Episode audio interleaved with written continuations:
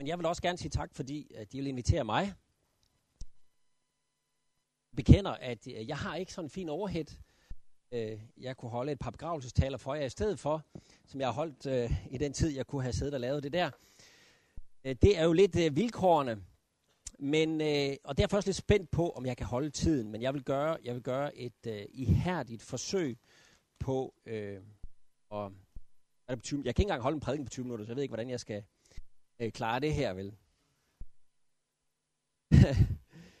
og så vil jeg starte med at sige, at øh, der nogle gange bliver sat lidt op som om, at det er Israels mission imod ordet Israel på de her syn. Og det er vigtigt.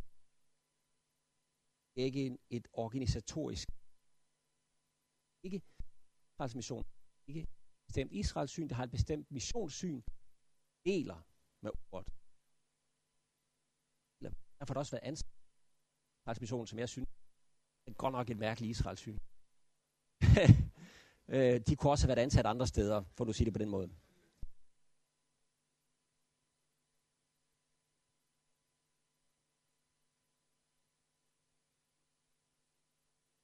Nu starter helt lige frem. Israel. Landløfter. Er der, er der uh, affinitet imellem Israel og landløfterne? Mener jeg ikke.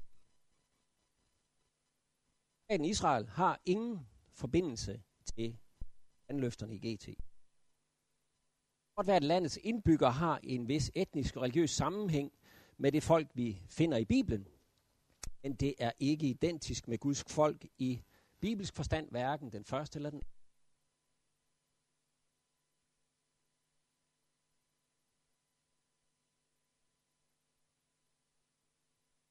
se staten Israel som en opfyldelse af profetierne, endda en begyndende opfyldelse af nogle profetier fra det gamle testamente, vil selv fra et jødisk perspektiv være vanskeligt. Et jødisk perspektiv er det vanskeligt.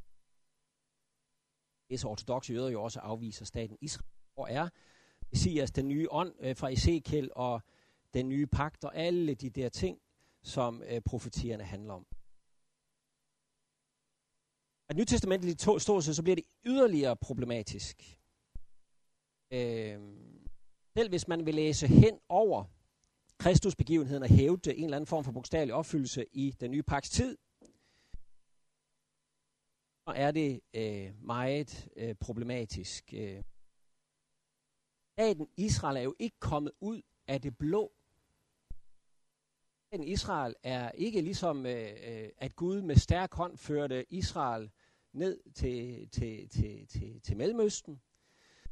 Øh, det er lidt sjovt faktisk at læse en ærkesionist, som jeg kender meget godt, en god ven, Calvin Crombie, en skøn fyr, For the Love of Zion, hvor han jo illustrerer i den øh, her bog, hvordan at, at Israel er sprunget ud af øh, den kristne kærlighed til jøderne. Og den kristne sionisme. Det, der har fået Israel op at stå, det er et anlæggende for ham, fordi han gerne vil vinde jøderne, ikke sandt? Argumenterer helt tilbage til øh, hvordan øh, at lægefolk begyndte at læse i Bibelen, og pludselig kunne de jo se, jamen der står noget om Guds rige, men i, når vi læser bare noget før, så står noget om, om, om, om Israel og løfter til Israel. Hvad med dem? Så kunne man høre om rygter om krig og, og Napoleon osv., måske det endetid nu. Så startede de sionistiske bevægelser, lægemandsbevægelser først spredte spredt sig siden i kirken, og han giver hele den der øh, historiske øh, oprisning frem til til Balfour-erklæringen osv., som også har kristen sionistisk afgrund. Og bag staten Israel, der ligger der jo i virkeligheden jo en, en, en kristen dagsorden. At det overhovedet blev til noget nogensinde. Der ligger en sionistisk dagsorden. Og set fra den vinkel, ikke, så er det jo på en måde et forsøg på at opfylde Guds profetier. Vi skal se det, Gud gør. Ikke sandt? Nede i Israel. Men vi har selv været med til at, at etablere det. Derfor vil jeg sådan set sige, at i forhold til løfterne om Israels herlighed, så er det nuværende, det nuværende Israels stat allerhøjst en Ismael. Moderne Ismael. Allerhøjst. Guds løfter trækker ud, vi må hellere selv gøre noget ved det. Ikke sandt? Sønnen er ikke kommet. Øh, det er produktet, det er avlet. Israel er avlet af øh, anden en øh, løftet søn, for nu at sige det på den måde. Israel og landløfter som noget, der, der gælder et bestemt folk i dag. Altså hvis landløfterne skal overføres til et bestemt folk, et etnisk religiøst folk i dag, så er man nødt til at have en flad læsning af Bibelen, sådan som Ole netop har præsteret den. Flad læsning af Bibelen, det vil sige uden frelseshistorisk, åbenbaringshistorisk dybde, hvor man trækker tråde fra den gamle pagt helt ind i den nye pagts tid, uden at binde dem til den nye pagts tolkningsnøgler. Han insisterer på en bogstavelig tolkning af løfterne i Gamle Testamente, og det er en bogstavelig tolkning, som det Gamle Testamente ikke engang selv kan holde til, og som en læsning af Nytestamentet slet ikke kan holde til. Profetierne de bliver næsten læst flat også som forudsigelser, i stedet for som det de er, bibelsk set, profetiske budskaber om et fremtid, som profeterne ikke engang selv forstod dybderne af, forstår vi jo fra det nye Man fører eksegese også på grundlag af, øh, hvad Gud må have tænkt og kan have tænkt, og hvad der bogstaveligt er sket jo, og vi kan se i 1948, og, og det, det, det skal ligesom på en eller anden måde overføres til de bibelske tekster. Sådan oplever jeg det. Derfor er vi altså simpelthen nødt til at have fat i, vi er nødt til at have fat i forskellen mellem det gamle og nye testamente. Vi er nødt til at have fat i, hvad det er, gør, hvad, hvor, hvor er det, krogen er henne i, mellem det gamle og det nye testamente. Hvad er det, der sker imellem det gamle og det nye testamente? Der er det jo sådan, at når vi kigger på det nye testamente, så øh, finder vi jo ud af, at det nye testamente beskriver forholdet mellem gamle testamente og nye testamente kategorier som, at der sker en bevægelse fra løfte til opfyldelse. Der sker en bevægelse fra skygge til virkelighed. Øh, der sker en, øh, en tredje ting, jeg skulle sige her, er fra skjult til åbenbaret sker der også en udvikling. Altså der er en åbenbaring, åbenbaringshistorisk udvikling fra det gamle til det nye testamente. Noget af det her sker jo allerede i det gamle testamente, at der sker en, er en åbenbaringshistorisk udvikling.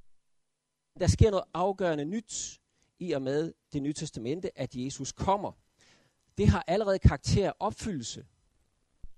Det har karakter af, at nu bliver tingene afklaret, hvad det her det handler om. Øh, det har åbenbaringskarakter, og det har også allerede opfyldelseskarakter. Det er der, vi skal starte. Hvad er det så, det betyder det her? Hvis vi ser det nye testamente, så bekræfter det det gamle testamente ned til sidste jota. Det gør det på en dynamisk måde.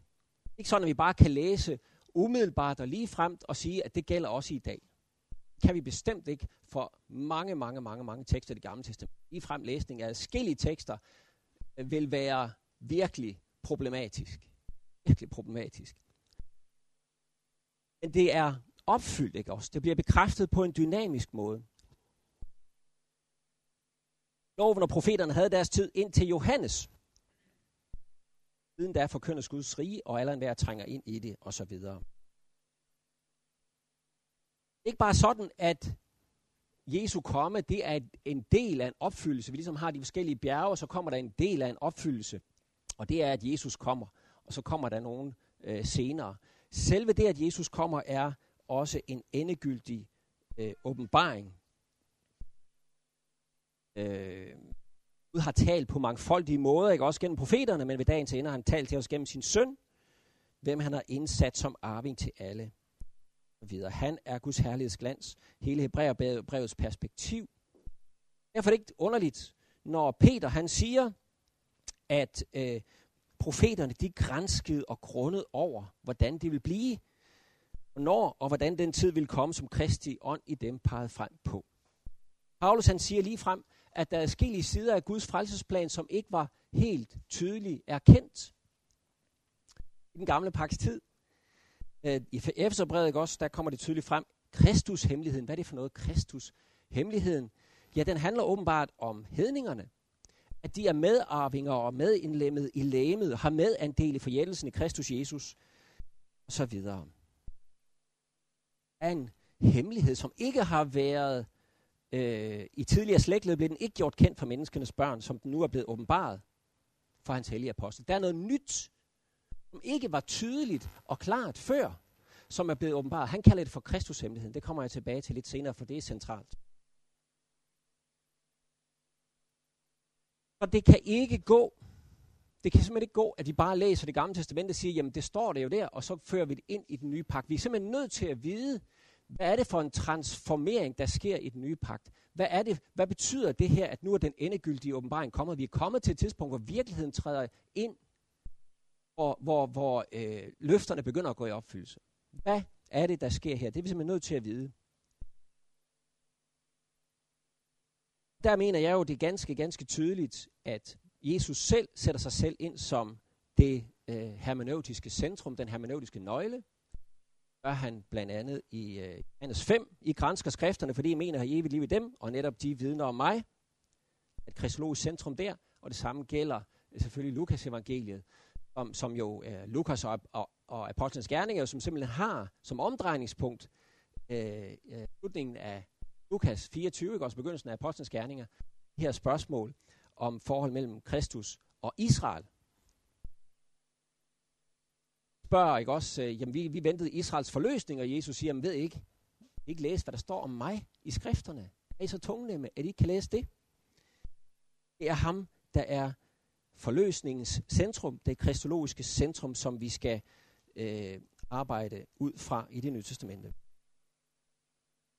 I øjeblikket vi begynder at kigge på det nye testamentes forbindelse til det gamle, øh, så bliver det jo tydeligt, at hvis vi spørger om landløfter, øh, så er der nogen, der gerne vil sige, at landet det dukker op en gang imellem. Det er sådan en understrøm, der kører hele vejen igennem Bibelen. Og så har vi en gang imellem, så kan vi lige se, at der er nogle antydninger i det, i det nye testamente, at de her landløfter, de stadigvæk øh, gælder. Sagen er, at det nye testamente bestemt og helt utvetydigt forholder sig til landløfterne. Det gør næsten på hver eneste side. Landet øh, er ikke sådan et, et sidespørgsmål. Han har, Gud har lige lovet nogle mennesker et land. Det skal vi lige huske. Det, det, det, det ligger der.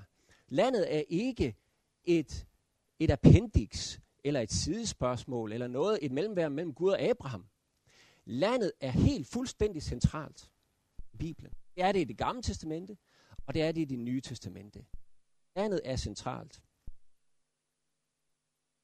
Øh, hvis man øh, starter i Markus evangeliet, ikke sandt, så hører vi evangeliet. Det er begyndelsen på evangeliet. Selve ordet evangelium er jo taget fra trøstebogen i Esajas, hvor der forkyndes evangeliet om, at nu skal Israel føres hjem. Skal trøstes. Hele trøstebogen kommer ikke også med, med, med, med Jerusalems genrejsning og alle de dejlige løfter fra det gamle testamente. Det er Judas genetablering, restaurering, som evangeliet handler om. Det fører landet centralt ind. Selve det, at det nye testamente opererer med noget, der hedder en ny pagt, fører landet ind centralt. For hvad handler den nye pagt om, ifølge Jeremias? Ikke? Jamen det handler om en pagt for Israel og Juda. Israel og Juda.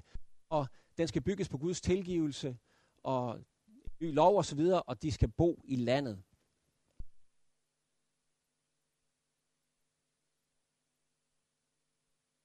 Samme gælder i Ezekiel 36-37 for eksempel, som jeg lige var inde på. Guds rige i det nye testamente, det er ikke sådan en pludselig opfindelse. Lige pludselig finder man på Guds rige som sådan et åndeligt rige. Øh, hov, hvor kom det lige fra? Vi har lige øh, introduceret et, et, et nyt rige. Der, det gamle testamente taler om riget for Israel. I det nye testamente, der øh, har vi lige pludselig fået en idé om, at der er noget, der skal hedde Guds rige, som selvfølgelig er, er, er, er noget andet end det gamle testamente rige. Nej, det er det ikke. Det er det samme. Det er det samme ene rige. Det er den samme røde tråd. Den, det Guds rige, Jesus taler om, det er det rige, som Ezekiel ventede på. Det er riget for Israel. Det er helt entydigt, at hvis man går alle de her steder igennem i det nye testamente, så forholder det sig til det gamle testamente, at, at, at øh, som, som opfyldelse, i hvert fald en forløbig opfyldelse af løfterne om landet. Det er Guds rige, der er kommet nu. Derfor så kan man jo også se, at det nye testamente starter med at bekræfte de her løfter. Det starter ikke med at sige, ja, øh, nu er Jesus kommet, øh, og øh, det er en forløbig åndelig opfyldelse af løfterne til Israel, og der venter en anden lidt senere. Nej, de går ind og siger, Lovet være Gud, fordi nu er han kommet for at forløse sit folk. Ikke? Det er Lukas evangeliet. Eller man, man kunne tage Matteus evangeliet, ikke også? De starter med, nu er Gud kommet for at besøge sit folk, for at forløse dem fra fjenderne, og, man, og Lukas, især i Lukas, ikke også, så bliver der citeret bredt øh, fra øh, det gamle testamente, de lovsange, der bliver sunget. Øh, Matthæus 2, Bethlehem, fra Bethlehem skal der udgå en hersker, som skal vogte mit folk Israel. Ikke? Det er det, der skal ske nu. Det er nu, de løfter fra Gamle Testamente skal gå i opfyldelse. Derfor så er øh, øh, materialet om landet det, i det nye testamente, det er simpelthen massivt. Det er hver eneste side, der står noget om landet. Det er ikke kun sådan nogle enkelte antydninger, hist og pist om, at der er et eller andet med det der land. Men det er simpelthen inkorporeret i hele den nytestamentlige teologi. Landet er simpelthen øh, central fokus i det gamle testamente og central fokus i det nye testamente. Og selvfølgelig er det centralt, for det hele handler jo om land, der blev tabt, nemlig paradis. Det hele handler om et land, vi skal få igen i paradis. Selvfølgelig er det centralt. Og det er ganske enkelt et massivt materiale. Uh, og nu skal jeg lige prøve at se, om jeg kan uh, speede lidt op her.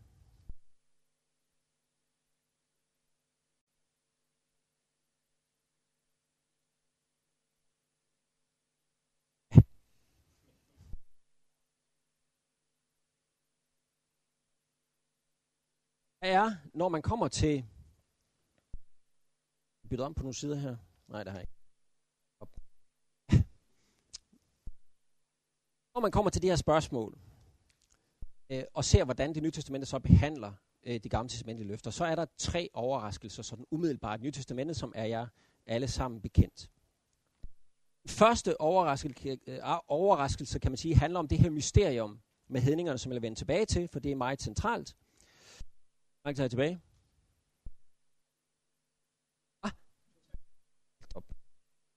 det er øh, altså hedningernes mysterium, det, det, det står centralt, det er hedningefolkenes placering i forhold til det jødiske folk.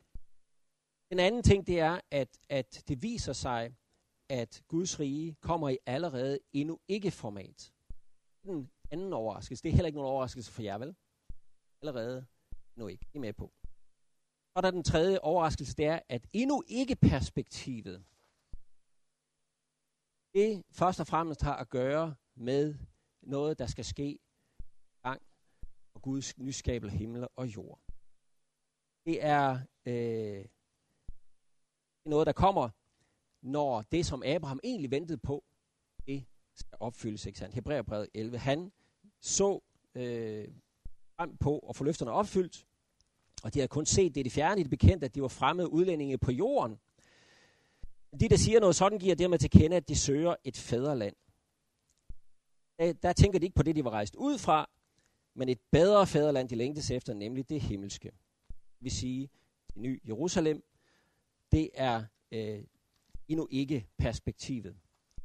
Jeg vil ikke gå mere i detaljer med det, fordi I øh, er godt klar over, hvad det her det handler om.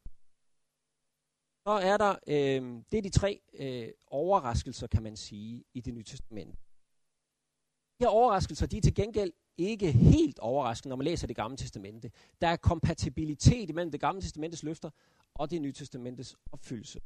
Er der på den måde, at også det gamle testamente selv har den her, øh, øh, det her outlook, at øh, for eksempel Moses, den fremtidige frelser skal være en ny Moses, ikke også? Den fremtidige konge skal være som David, være en ny David. Øh, den fremtidige frelser skal være som en udvandring fra Ægypten og så videre. Altså, den tolker sin egen historie typologisk. Derfor er, der ikke, øh, er det ikke så underligt, at vi finder også det i det nye testamente. Øhm, derfor er det heller ikke underligt, øh, når vi øh, for eksempel i det gamle testamente finder, at, at, at fokus på Israel bliver, sp- bliver sprængt. Der er et fokus øh, på, på, på landløfterne, men selv det bliver sprængt, det skal også inde, indeholde hedningerne, de skal også være med. Øh, det er ikke underligt, når man finder ud af, jo, at landet handler om paradis, og øh, Pakten med, med Abraham øh, bliver kaldt en, en pagt, som, som skal tjene til andre folkeslags velsignelse. Den ene bliver udvalgt for de mange. Der er et universelt perspektiv, der ligger allerede i Abrahams udvælgelse. Derfor så, øh, øh, så er der altså et perspektiv her, som på en måde sprænger den her ensidige øh, fokus på Israels folk. Det er ikke nok, at du som min tjener skal genrejse Jakobs stammer, føre Israels overlevende hjem, derfor gør jeg dig til et lys for folkene, for at min frelse skal nå til jordens ende. Derfor bliver vi heller ikke overrasket, når vi øh, støder på Esajas' vision af Jerusalem, der bliver genrejst. Når vi støder på Jerusalem genrejst i Esajas, så flyder det over i den nye himmel og nye jord. Det han ser for sig, det er en tid, hvor ulven skal dvæle sammen med lammet, og der skal ikke være vold, og der skal alle være retfærdige, Esajas 60. Hvis vi så lige kigger på øh, den med hedningerne igen, fordi det har med folket at gøre. Hvordan går det til, at hedningerne de kan være med i frelsens folk, uden at blive jøder først? Det var den store ansøgsten for øh, øh, jøderne på, på Jesu tid.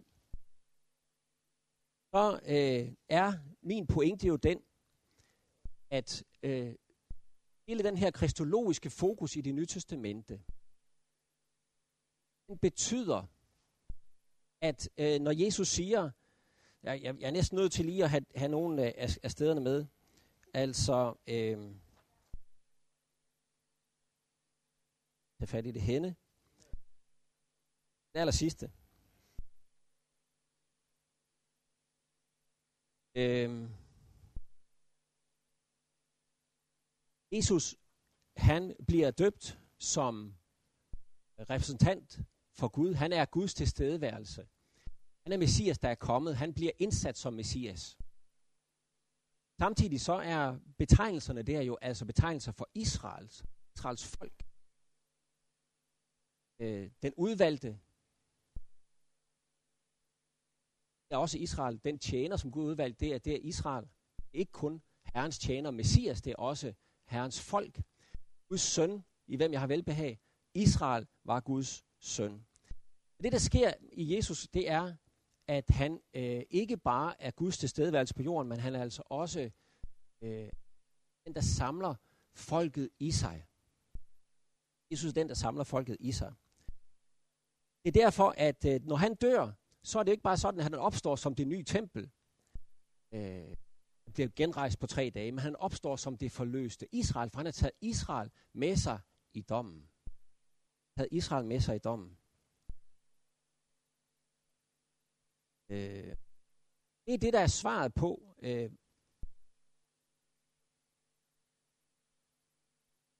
hvordan hedninger, ja, vi skal nok lige have den der, den der lille, lille drøb med, at, at det er svaret på, hvordan hedninger kan gå ind i det frelste Guds folk, uden at blive jøder først. Jesus er den, som øh, var udvalgt i hvem Israel er udvalgt. Og det er Galaterbrevet, jeg vil gerne frem til, ikke sandt? Fordi her har vi, øh, her har vi den her tanke om, at det er Jesus, der er Abrahams afkom. Det vil sige, der sker en indsnævring af alle løfterne. Der sker ikke en udvidelse, som Ole vil sige. Der sker en indsnævring af alle løfterne. Alt sammen samles i den ene, som er Abrahams afkom. Som er den sande søn, som, som øh, er kongen, som er folket, som er templet. Alt det, det samles i Jesus Kristus. Derfra, der kommer det nye Guds folk ud. Efterbredet. En ny mand opstår. Et nyt folk. Derfor kan hedningerne altså få øh, arveret i Israel, og er med i Guds folk. De har medborgerskab i Guds folk. Derfor er det ikke muligt i den nye pagt at skille mellem folk, der skal fortsætte på den gamle paks præmisser i en eller anden forstand, og så på det nye Guds folk. I nye Guds folk, det er forankret i Jesus Kristus. Han er den udvalgte. Han er Guds søn. Han er Abrahams søn. Det er ham, løfterne gælder. Alle løfterne. Derfor er der altså kun ét, en mand, der opstår bagefter. Der kan ikke være to. Hvis man vil have det, så opstår der en kristologisk krise, som jeg har kaldt det.